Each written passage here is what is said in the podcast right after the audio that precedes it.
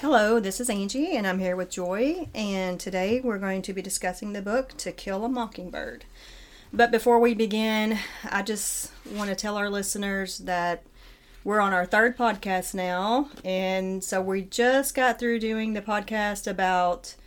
Uh, I heard the Owl Call My Name and Bare Bones. We were recommending those books, and so I'm hoping I got all the laughter out of my system. So we basically went from laughing our heads off to now we're talking about To Kill a Mockingbird. So it's kind of like I'm having to get in the mode. Right. We may also want to give a shout out to Wendy. Oh yeah, Wendy Cooper. So Right. Wendy Locklear Cooper. We always knew her as Wendy Locklear, but now it's Wendy Cooper. So Wendy apparently just uh, stumbled upon our podcast, and she wrote us a little message on Facebook and said she enjoyed The Outsiders. That was awesome. Yeah. And um, I just love Wendy. She's one of these people. Do you remember that podcast we had and we were talking about how we don't laugh easily? Yeah. Or- well, she is one of these people that she does. Yeah, she laughs easily. She uh-huh. always has a smile on her face. That's exactly She's awesome because she always seems happy. Yeah, she's one of those people like when you're around her, she just lifts the. It's contagious. It's Her- contagious, Yeah, yeah. her joy's contagious. Yeah. So we love you, Wendy. Yeah, so I And- was just- and she's the one that suggested we do To Kill a Mockingbird. Mm-hmm. And what's another kind of no brainer? Like, oh, yeah, that's one of my favorite books ever. We need to do that. well, so we talked about doing this back in the beginning. It was kind. Of, It was one of those books that were like, "Oh, we'll definitely do To Kill a Mockingbird." We just didn't know. at Okay, I guess I had forgotten about Yeah, we just didn't know at what point. And then when she mentioned it, I- it reminded me that, oh yeah, we never did do that. Okay, so yeah, thanks Wendy for reminding us. This is an awesome book, Yeah. and that's a good recommendation. Yes, thank you. Okay, so got that out of the way. Um, so To Kill a Mockingbird is by Harper Lee. It was published in 1960. And just real quickly, you know, I'm thinking to, to the average person who reads, wouldn't you think the average person has read this book? No, Oh, really? Okay. because the reason I say that is just uh, being a teacher. Um, we just assume people know all the books we know and all the music we know and what we That's grew up with. But I cannot tell you how many times in class I'll mention the name of a TV show or a famous actor or actress, and a lot of my students You get those blank stares. I get the blank stares. Like even just today, uh, someone said something about Ferris Bueller's Day Off, and and they said Bueller, Bueller. They were trying to make a joke, and they said the teenagers in the room were all giving him a blank stare. Oh, I- like yeah. they weren't familiar with Ferris. so no, no, no. I, I don't. I don't think it's safe to assume that. Especially younger people, maybe people our age or adults may be familiar, but younger people, I would not assume that they're familiar with this book at all. Okay, so let's. Okay, then let me go ahead and give a brief summary of the book. The book is set in the small southern town of Maycomb, Alabama, during the Depression. To Kill a Mockingbird follows three years in the life of eight year old Scout Finch, her brother Jem, and their father Atticus. Three years punctuated by the arrest and eventual trial of a young black man accused of raping a white woman. Though her story exposes big themes, Harper Lee chooses to tell it through the eyes of a child. The result is a tough and tender novel of race, class, justice, and the pain of growing up. Okay, so I still feel like even though maybe some people haven't read it, I almost feel like people have heard of it. Yeah, maybe people have heard of it, but maybe not necessarily read it. Yeah. And the movie's so old. Oh. I don't know that they would have seen the movie either. Right, that you're right. It, it, oh, it was in black and white, wasn't it? Mm, I believe so. Yeah. Okay, so To Kill a Mockingbird was an instant success in the United States, and it's uh, widely read in high schools and middle schools. And I think that's the reason I was thinking most people have read it because it's kind of required uh, reading. Mm-hmm. But then you talk to people like my husband and possibly yours. Even if something's required required reading, doesn't mean they read it. That they necessarily read Right, it. Yeah. right. But it's become a classic of American literature and it won the Pulitzer Prize. And today it's regarded as a masterpiece of American literature. Okay, now I want to, I don't know if you knew this or not. In 1999, it was voted as the best novel of the century in a poll by Library uh, Central. No, I did not know that. The best book of the century. Yeah, now this was just a particular Mm-hmm. organization that had a poll among their readers, and they said, "We want you to vote what's your the best book of the century," and it was nominated as the best book of the century. That's amazing. um, not nominated, it, it won. won. Yeah, so yeah, I just wanted your response to that. So Oh, wow, that's major. yeah, yeah. I mean, but do you understand why? Yes. Oh my goodness. Yeah, I agree. Uh, To me, this is one of the best books I've ever read in my whole life. Okay. One of the best written books I've ever read. I totally, totally agree. So, why do you think this book has such a wide appeal?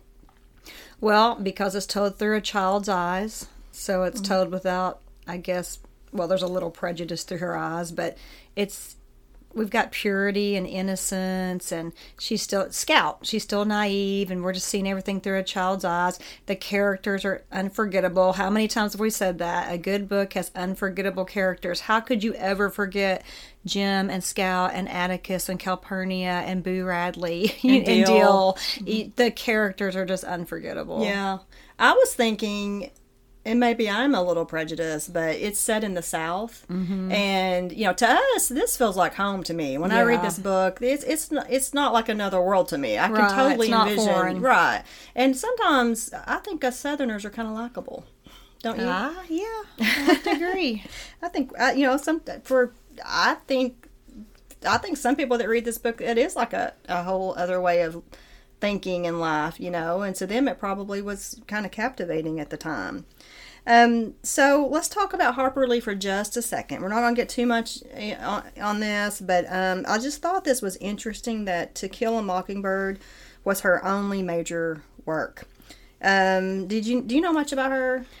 I know she was a lawyer, and that she did live in New York City. Oh, she was a lawyer. Yes. Oh, I um, didn't see yeah, that her- in my research. I'm pretty Okay. sure her dad was a lawyer. her her dad was a lawyer, and that she became a lawyer, and that she did live in New York City Hmm. uh, for a while, and that she did grow up in a small southern town. I'm trying to remember. okay. So a lot of the book is reflected on her, some of her real life. I think. Yeah. Not that these things happen, but her general background. Yeah, and I was pretty honestly, I was very lazy in my research about her, but yes, her father was a lawyer. He was in the Alabama state legislature from 1926 to 1938, and she was a tomboy. So I, you know, I think I'm guessing Scout probably reflected her Oh childhood a lot. I definitely think Scout is probably loosely based on maybe her how she was when she was a little girl. Yeah. And since the publication, um, I read that she has granted very few requests for interviews or public appearances. And um, ha- and this says she's published no other novels. But didn't you tell me that you read another novel? Yeah, so this is kind of cool. Uh, I think she was in her 80s, and her agent or someone, I'm not going to tell this right, I'm sure, but someone found the original manuscript of uh, the. It was basically the first writing of this book, and it's called Go Set a Watchman. And it comes from the Bible, from where they said, Go set a watchman on the wall to watch for the enemies. And one, I should have looked this up, but it's in the Bible. And Atticus was supposed to represent the watchman. He was like the moral watchman of the town. Oh wow, that's that's neat. But here's the deal, and uh, to our listeners, once again, thank you for listening. Um, but I, I did not like the book. You just can't. Okay, you've got this masterpiece, and to, to uh, kill a mockingbird. You're just going to be so disappointed if you read To Go Set a Watchman. It's so different, and it's told from it's told from Scout's perspective, but she's an adult, so it oh. changes everything. Oh. And Atticus is seen as more prejudiced, and it's she, mm. her heart is broken because she sees him as very as a very prejudiced man, and the story's just totally different. And I, I had to force myself to get through it. And that's the original That's manuscript. yeah. Well, from what I understand, that was the original manuscript, and her editor said, "You've got some great characters. You, we need to hang on to these characters." She said, "But I feel like the most powerful par- parts of your book are the ones about Scout and Jem when they were young. I, I think the book had flashbacks to when they were young. She goes, "That's the most powerful, and it's more powerful when it's when you show things through their eyes." And she said, uh, "So I guess Harper Lee and this editor they would do give and take, give and take until they had what today we have as To Kill a Mockingbird." But there's a big debate over to, to go set a watchman. Some people said that because she was Harper Lee was 83 years old. Some people say she did not give consent for it to be hmm. published. That people were just out for money, you know. And then other people say no, she did give consent. There's a big debate on whether she actually gave consent or not. And so it's to me it was very disappointing. But it never was meant to be it was just like the first basically the first her first book the first draft of to kill a mockingbird. Then the editor made all the suggestions. She listened to the suggestions and then we have the masterpiece today. So i would say you're going to be disappointed if you read to go set a watchman if you love this book. Okay.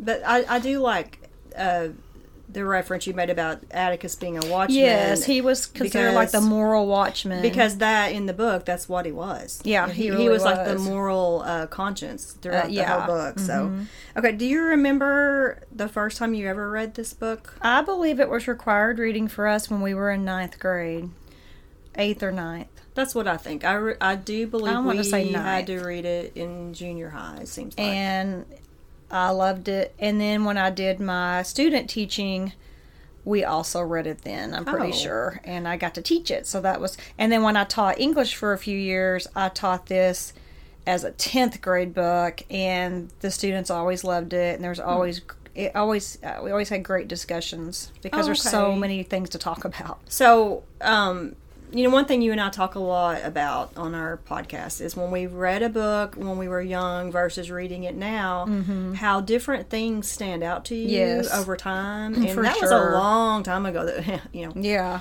long time ago that we read that. So, and I know, I can't do that higher math, so yeah, yeah, there you go. and I, you know, I hate this might be a hard question for you, but do you remember at the time when we were in junior high reading it? Do you mm-hmm. remember what stood out about the book to you at that time? Yes, what stood out about the book to me at that time was I just loved the story of the kids and how they interacted and how their little summer games. But Boo Radley, he mm. was what stood out the most to me was Me this too. phantom figure that they were so scared of. Boo Radley was the key thing that stood out to me as a ninth grader. I a- a hundred percent agree. When I look back, that's what I remember was the little kids and them trying to get a peek at him through the windows, and they were scared to walk by his house. And then he's, you know, someone's leaving them, them these mysterious items in a tree, and then uh, at the end when she has to be a ham in this play at the end of the book, Yeah. and it was all the things about the kids. Yeah. is, is what I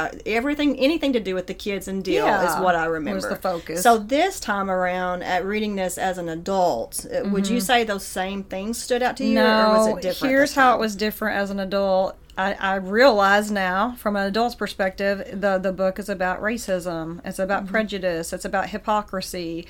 Uh, But also, one cool thing, a lot of the humor I didn't get as a kid, I got as an adult. So that was cool. yes.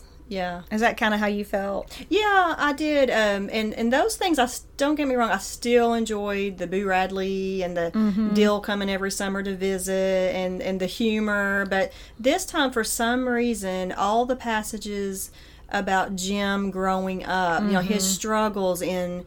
Um, Coming of the age. The coming of age and him trying in his mind he's trying to sort out wait this is wrong this is right or Mm-hmm. this is wrong and he would often go off by itself. and the other thing and i know this might seem weird that i'm mentioning this but i kept noticing how every single scene the author she would tell you what the character's body was doing like the body language Yeah. and I was like, I it just made me so vividly see, Yeah. like, like in the courtroom scenes, you know, she would say, uh, Atticus was ha, had was leaning back against his chair, and his right elbow was draped over the back of his chair. Yeah, and well, I she could wants just- us to see. Yeah, Yeah, she's and- setting the picture yeah. for us. And I know all I know it's like this in every book, and I know all authors do that. But for some reason, those uh, body language uh, phrases she uses, they just really stood out to me. Mm-hmm. Yeah, you know time. what they did to me too. I didn't catch it.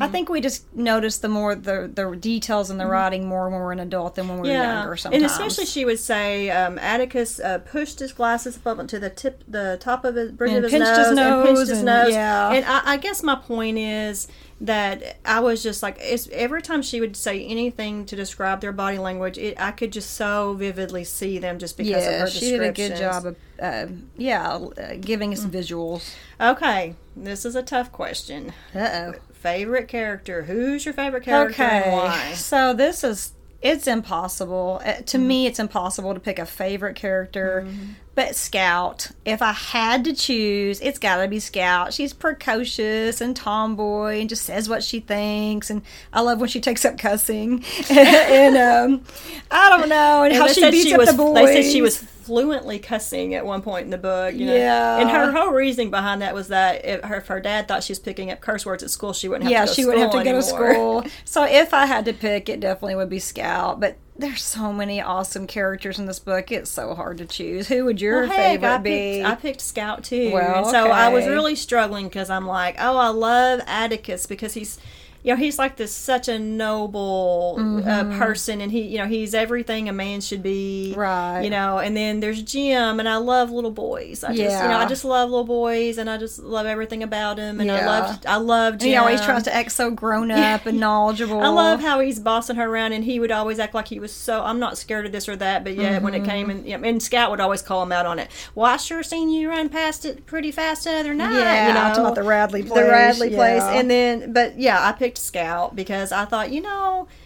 I just felt so sorry for her all through the book. She's grown up without a mama. Mm-hmm. And here we go again. Like we talked about this before. Here we have a book, another book without a, a parental figure Mm-hmm. missing. The mom is gone, and that leads to, to me, that leads to the some of the most interesting struggles in the book because you've got Calpurnia trying to raise uh, the kids, Atticus trying to raise them. Basically, the whole neighborhood is trying Mm-hmm. to raise them or telling them how he's doing raising them, and then you have Alexandra, the aunt, comes Yes, in. and so that's- that's a big theme in the book is who's going to raise them how are they going to be raised and everybody has different opinions on how they should be raised Yes, and to me, the hardest parts of the book to read for me was exactly what you just said. So Atticus has his ideas and his thoughts on how his children should be raised, and of course, all the women of the town and his sister Alexandria Mm-hmm. are, are thinking, "Oh my gosh, she's going to grow up to be this wild Yeah, child. she's wild out of control wearing overalls cussing they're- spitting fighting They're wanting to make a lady out of her, and her, mm-hmm. but her nat- scout's natural instincts are to be a tomboy. So Yeah. I really feel for her because I kind of was. I feel like I was kind of a tomboy Yeah. growing up. I mean, and we both were, and for I, sure. Yeah, we were, and I can't imagine having a, a, a mother type figure coming in that was t- was t- had a totally different idea of how I should be raised, especially in situations that she was not. and to me comfortable that was one of atticus big struggles he his to me a big struggle for him was he wanted his kids to be raised how he thought fit, but he mm-hmm. also wanted them to be respectful to other adults. So, like when Alexandra would tell them, you can or can't do this, or mm-hmm. Calpurnia would say, you can or can't do this, he was always having to walk that fine line between, okay, y'all have to listen because they're 'Cause adults. he wants them to be respected yeah, within he, the community. yeah, in front of he's like, y'all listen to them. You're in, they're in charge no matter what. They're adults, which is right. But sometimes what they were saying didn't agree with how he thought. So I just felt like that was something I saw as an adult that I didn't see as a kid. Mm-hmm. That he was struggling with. Oh, I want them to respect adults, but I don't quite agree with what they're telling them to do. But I'm still gonna, they're still going to do Mm-hmm. It's it because an adult said it. ex- okay, so you just hit on it. It was hard to make your kid respect an adult that you didn't respect. yes, mhm. Yeah. So, um, you know, we were just talking before the podcast about this book, and and it, and I told you, I said, Joy, I there's so many things I want to talk about, but you know, I can't can't fit it all in. And you and you actually said. Oh, Angie, don't worry about it. We can't do justice to this book. No, we So- could talk about this book for a month and not do it justice, Yeah. and really get into all the all the meanings, all of the moral lessons. All Mm-hmm. you know, we just all we can do is hit the highlights and talk about how much we love it. right so and the reason i said that was to say this you know we um it's just overwhelming to me you know leading this just trying to uh, get to Trying to condense a, like you said, one of the greatest books of the one of century the greatest books that's ever into like a written. thirty-minute podcast. yeah, I mean, you just can't do It's- it. it's So impossible. I kind of took this route. I just thought, let's just have some fun, and we're just going to discuss some of our favorite scenes. Mm-hmm. Yeah. and we're just going to go that route. And for everyone out there listening, you got to read the book. yeah. If you haven't read the book, you gotta, read read. it. You, got have to read, it. the book. Yeah. So you're if you haven't read it, you're missing out. I'm telling you.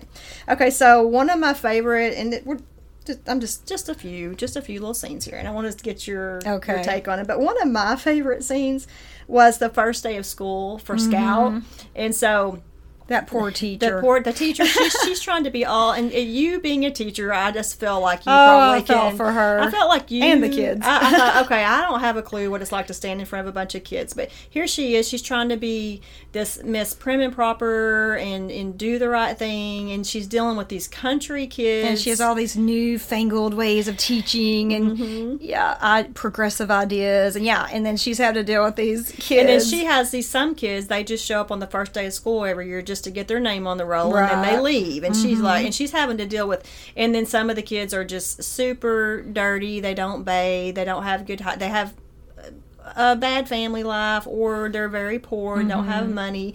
But my fun, one of my favorite parts of the book is she's after the toward the end of the day, she's some things have happened and she's sitting at her desk crying. Yeah, and the kids are all surrounding her and they're going, "It's okay, Miss Caroline. Those aren't make 'em ways. Yeah, those aren't our ways. Don't you worry one bit." Yeah, I thought so they're all trying to comfort her. That was really sweet. Yeah, I, I thought that part that was really funny. And then the other part, and I thought this was funny because um, there's a part of the book where they put Scout into a tire, an old car tire, yeah. and they roll her down the sidewalk. Mm-hmm. And did we not used to do that on the playground? I, okay, that's what I was going to ask you.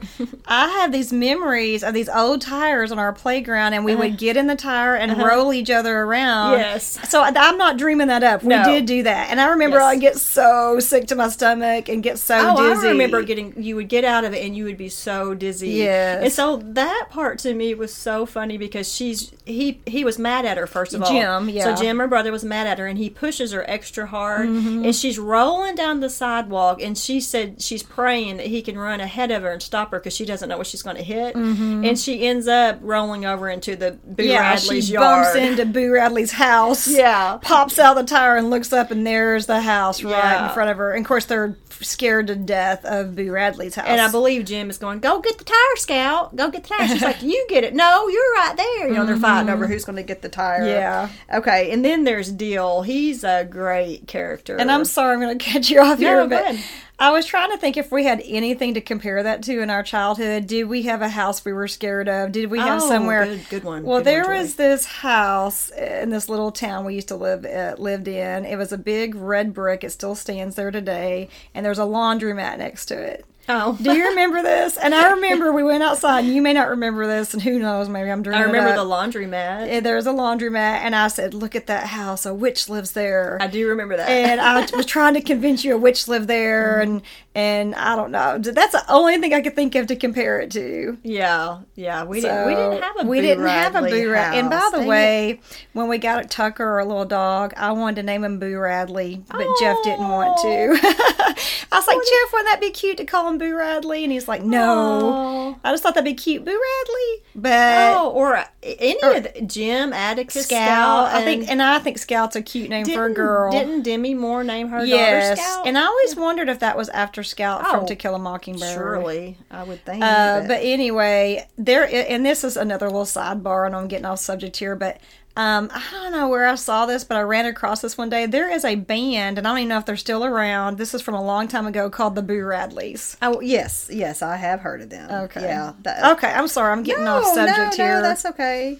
Um, and then, like I said, we're not going to really get into the deep, dark depths of some of these more um, um, heavy themes in yeah. the book, but what did you think about the trial and the scenes in the trial? It Just... was very uh, dramatic, very inter- mm-hmm. even though they kept saying Atticus was dry and he could make a even a murder case or whatever. It's not a murder case, I know. He he basically they always say it doesn't matter how interesting or dramatic or exciting. Atticus had very dry way, a very kind of boring way, and he can make anything boring. Oh, kind of monotonous. Yeah, way, but to me, or... the trial was fascinating. It keeps you on your toes. You want to hear everything the witnesses are saying. right? Everything. Yeah, I just thought okay for to me, the the trial scenes were some of the best passages in the book. Mm-hmm. You know, I mean, it was I mean, I, I, was hanging on every word through that trial. Yeah. Okay. Oh, she did a, a great job. She did uh, setting up the trial. Yeah, she. I mean, the characters that she used, and then the the way Atticus would would examine them, or you know, cross examine mm-hmm. or whatever, and the judge, he was funny.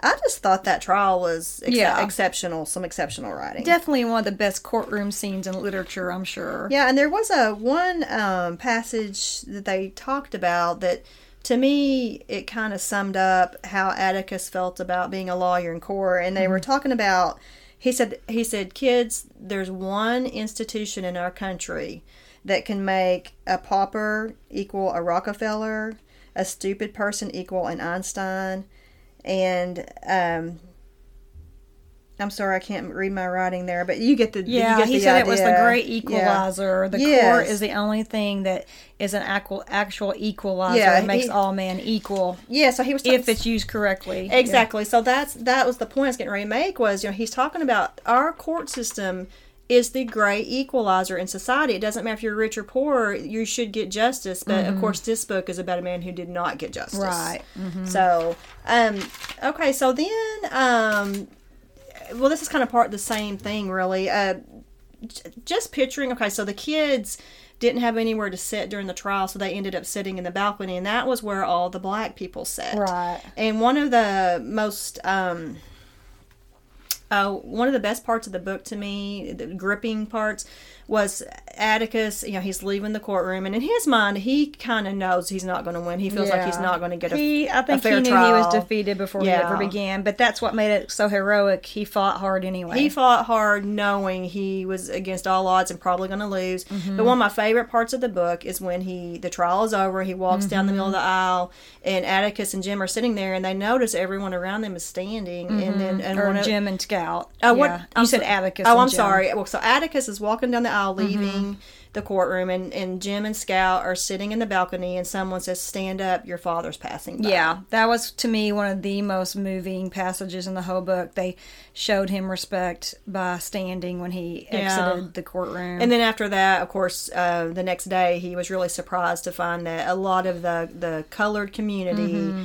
had brought just food and hand and stuff they probably couldn't afford yeah. didn't even have but they that's they were showing their respect by bringing him all that yeah um okay and then i've just got one more scene to talk about and this is my my favorite part of the book it's the saddest part of the book mm-hmm. but it's mm-hmm. also my favorite part of the book is toward the one of the last chapters in the book she has to be in this some big production that they're doing and she and she has to dress like a ham yeah but um i want to say it's chapter 28 and there's i believe there's 31 chapters in the book so it's toward the end right. but anyway that whole chapter, okay, I don't know why, Joy, but it just it brought me back to my childhood. So we grew up always having to be in these silly plays, whether it be in church or mm-hmm. school. Mm-hmm. We sometimes we'd have to be an angel or we'd have to wear different costumes. Right. But the way she described Scout having to wear, she was a ham because yeah. she was representing the agriculture in Maycomb County right. or something like that.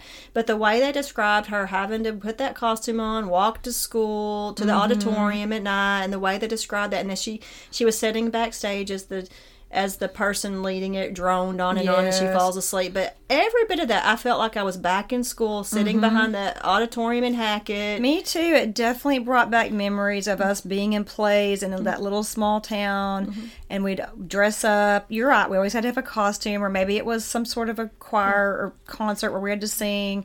But I remember like being backstage and being nervous about yes, going on the stage. And, and when she said she could see the the blazing lights in the distance from mm-hmm. the auditorium, I just I just felt like she was reciting something that could have happened from our childhood. Yeah, it was just. I agree. That, it very. It definitely brought me back to our childhood. Yes, and and I could. It reminded me of like being out on an autumn night, mm-hmm. um, in the dark. You know how sometimes yeah. you had to feel your way around. Anyway, it. I, I guess there was a nostalgia about yeah. it. I guess that's what I'm trying yeah. to say. But okay. Um, anything you want to uh, add? We're we're pretty much done discussing passages within the book. Is there anything I haven't mentioned that you? I just love about? To me, some of my favorite scenes are just when the kids are playing, just their imagination. You know, it's not like today where the kids are stuck in front of YouTube channels or playing Among Us or whatever. Uh-huh. They are outside, they're playing, they're using their imaginations. The stuff they talk about is so funny. They're always trying to figure out ways to get Boo Radley to come out. I love, love, love the passages where the kids are playing and we get to listen to their dialogue. Oh, I do, I do too. And yeah, there were, didn't one time they use a fishing pole to try to pass yeah, a note to, to Boo Radley just come on out. We won't hurt you. I don't even remember what it said. Yeah, that that was great. Okay, so you and I uh, both listened to this on Audible. Mm-hmm. Uh, Sissy Spacek was the narrator. Yes. Now we've already had this discussion, but our listeners don't know aren't aware of that. So let's just fill them in on our okay. thoughts on Miss Spacek. Okay, so uh, so no, we have to remember before I say anything negative.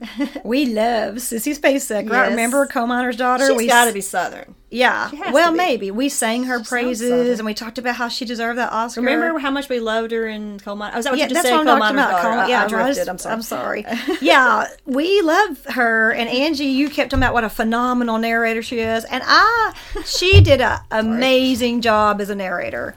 But it sounded like she had a head cold. Like it said, and I am not one to talk because I know I have sinus problems, major sinus problems all the time, and I always feel like I'm talking through my nose and like my sinus are stopped up. But I, the oh, whole time I, I heard her, I felt like she had a major sinus stoppage can I just insert here to our listeners? Yes, we are aware that we sniff and cough and sneeze. We, yeah. we listen to our podcast. So, yes, we are aware that we do the same thing. And we both decided yeah. we need to take sinus medication like an hour before our podcast. But yeah. back to Sissy Spacek. Uh, she's amazing. And she's a great, oh, she did a great job. But I just felt like she was talking up through her. I just felt like she had a sinus infection the whole time. It sounded like she had a cold the whole time.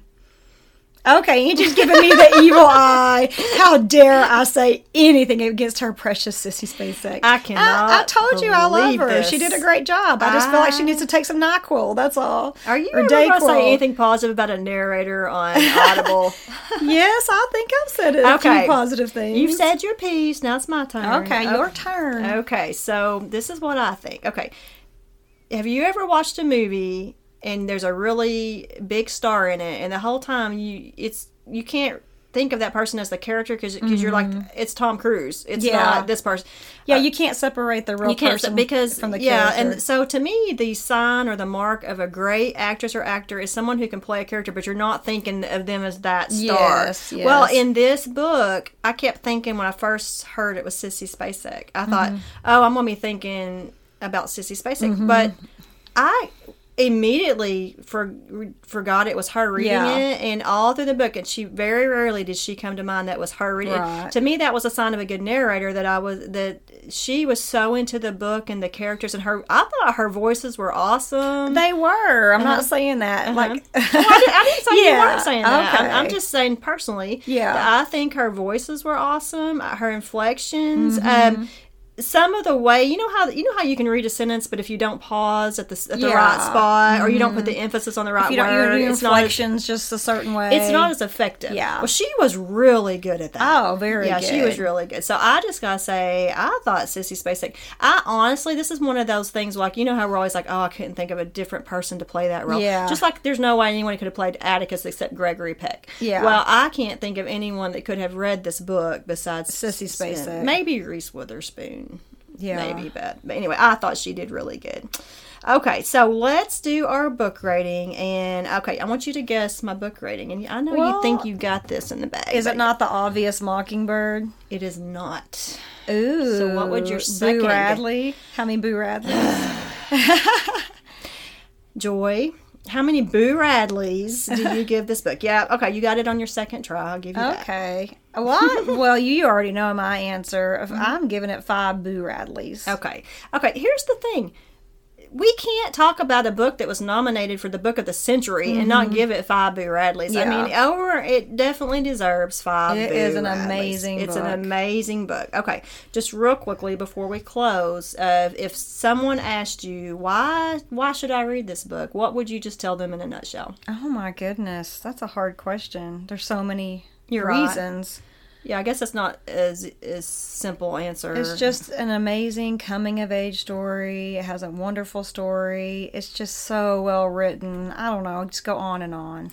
It's for I would tell them if you like stories set in the South, mm-hmm. it's about children. It's they're funny antics mm-hmm. or whatever. You know, the the adults, the the way they describe some of the adults is just as funny. Mm-hmm. Um, it's got a a murder trial in there. Yeah, and maybe if our like youth of today, I guess mm-hmm. I should say, maybe they don't know a lot about the civil rights movement or don't know mm-hmm. how things used to be, how mm-hmm. bad things used to be. It might be an eye opener to them. Wow, was it really that bad? Yeah, you know, so it might be a good, very educational. Yeah, very educational. But that, what's really crazy is she's she's given us this deep message, but it's in a mm-hmm. very entertaining way. Yeah, Mm-hmm. So, okay, so now it is time for the reading of our favorite passages. So, and we talked about this too. We we struggled with finding our mm. favorite passages because there's so many. I had four picked out. Let's I, just say I that. Only I narrowed it down to two, but it was tough. Mm-hmm. It was really tough. So I'm going to go ahead. This is at the very beginning of the book. I believe it's the first chapter, and it's just describing the town of Maycomb, and it just shows what a wonderful writer and how she gets us into the setting of Maycomb. Maycomb was an old town, but it was a tired old town when I first knew it. In rainy weather, the streets turned to red slop. Grass grew on the sidewalks. The courthouse sagged in the square. Somehow it was hotter then. A black dog suffered on a summer's day. Bony mules hitched to Hoover carts flicked flies in the sweltering shade of the live oaks on the square. Men's stiff collars wilted by nine in the morning. Ladies bathed before noon after their three o'clock naps, and by nightfall were like soft tea cakes with frostings of sweat and sweet, pal- sweet talcum. People moved slowly then. They ambled across the square, shuffled in and out of the stores around it, took their time about everything. A day was twenty four hours long, but seemed longer. There was no hurry, for there was nowhere to go, nothing to buy, and no money to buy it with, nothing to see outside the boundaries of Maycomb County. But it was a time of vague optimism for some of the people. Maycomb County had recently been told that it had nothing to fear but fear itself. I just love mm. that the slow pace mm. and like no materialism and you know there's nothing to buy nothing to buy it with sometimes i mm-hmm. long for those simpler days of just uh, a slower pace of life and the focus isn't always on a, um, um, gaining more and more material things uh, oh yeah that is a I'm glad you picked that passage because that is one of my favorite passages uh, too. Uh, and I, I will say the first time I remember as a ninth grader or whenever we read this, I don't know why that particular passage stood out in my mind. Something about when the women's sweat was like tea cakes or something. Yeah, I, I, I remember that yes. from reading that. I just love that description. Mm-hmm. Here, I'll let you read yours, and we'll just kind of go back and forth. Oh, okay. So, because uh, you're going to read that one. I have uh, one where the kids are talking that's real funny. Okay, good. I was hoping you would read that. Okay, so I'm just going to read this one passage, and um, just to set it up because it kind of just jumps in here. But uh, basically, Scout is trapped at this ladies' meeting, and you know she really doesn't want to be there, but she's sitting among all these ladies, and they're having this discussion. And Sissy Spacek does do a wonderful job. yes. If anybody out there listens to this on Audible with Sissy mm-hmm. Spacek, I love how she does this lady's voice that you're about you know to what I should have done? I should have played her reading, reading it like I did that last well, time. If but... our listeners get a chance, you should definitely listen yeah. to uh, her, especially this part. I love how she portrays this character. Um, it, is I just want to tell what chapter it is, but I can't remember. Anyway, okay. Mrs. Gracie Merriweather sat on my left, and I felt it would be polite to talk to her. Mr. Merriweather, a faithful Methodist under duress, apparently saw nothing personal in singing Amazing Grace, how sweet the sound that saved a wretch like me. It was the general opinion of Maycomb, however, that Mrs. Merriweather had sobered him up and made a reasonably useful citizen of him, for certainly Mrs. Merriweather was the most devout lady in Maycomb. I searched for a topic of interest to her. What did you all study this afternoon? I asked. Oh, child, those poor Mrunas, she said, and was off. Few other questions would be necessary. Mrs. Merriweather's large brown eyes always filled with tears when she considered the oppressed. Living in that jungle with nobody but J. Grimes Everett, she said. Not a white person'll go near 'em, but that saintly J. Grimes Everett. Mrs. Merriweather played her voice like an organ. Every word she said received its full measure. The poverty, the darkness, the immorality. Nobody but J. Grimes Everett knows.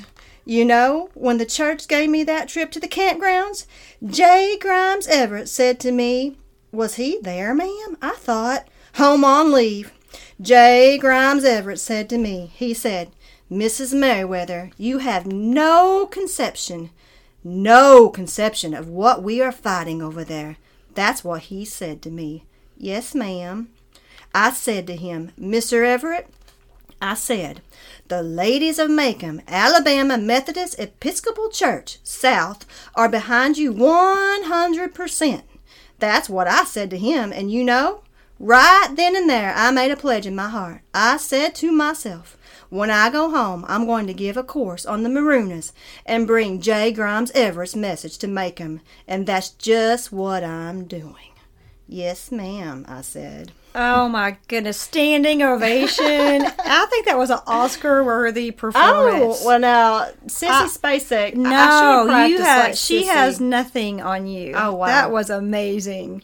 You know uh, that's exactly how I, I, can picture that lady sounding too. Oh yeah, that that um passage was hilarious to me. And the whole point behind that was she was being a hypocrite. You know, yeah, she was talking about these poor Indian tribe and mm-hmm. how they're living in sin and squalor, but yet she wouldn't even help any people that was in her yeah back, her in her own backyard. Her own backyard. Mm-hmm. And that's uh yeah that's one problem I have because I do. Um, I'm not trying to brag. I'm just trying to prove a point here. I do give a little money each month to these two boys in Peru through that Compassion International. Oh, I didn't know you did and, that. Mm-hmm. yeah, and jo- my husband's like, you know, we have people right here who need help. I'm like, you know, that's true. Mm-hmm. And and we do try to people help people as much as we can if we know someone has a need. I'm mm-hmm. like, once again, I'm not trying to sound prideful here. I'm, uh, but my point is, I do struggle with that. Oh, maybe should I be trying to find someone closer to home? Because that was the point of this passage. Mm-hmm. You feel sorry for those people halfway across the world, but mm-hmm. you won't mm-hmm. help people in your own backyard. Right. Like, you know, because this is one of the ones that was talking about about Tom Robinson, I believe. So, mm-hmm.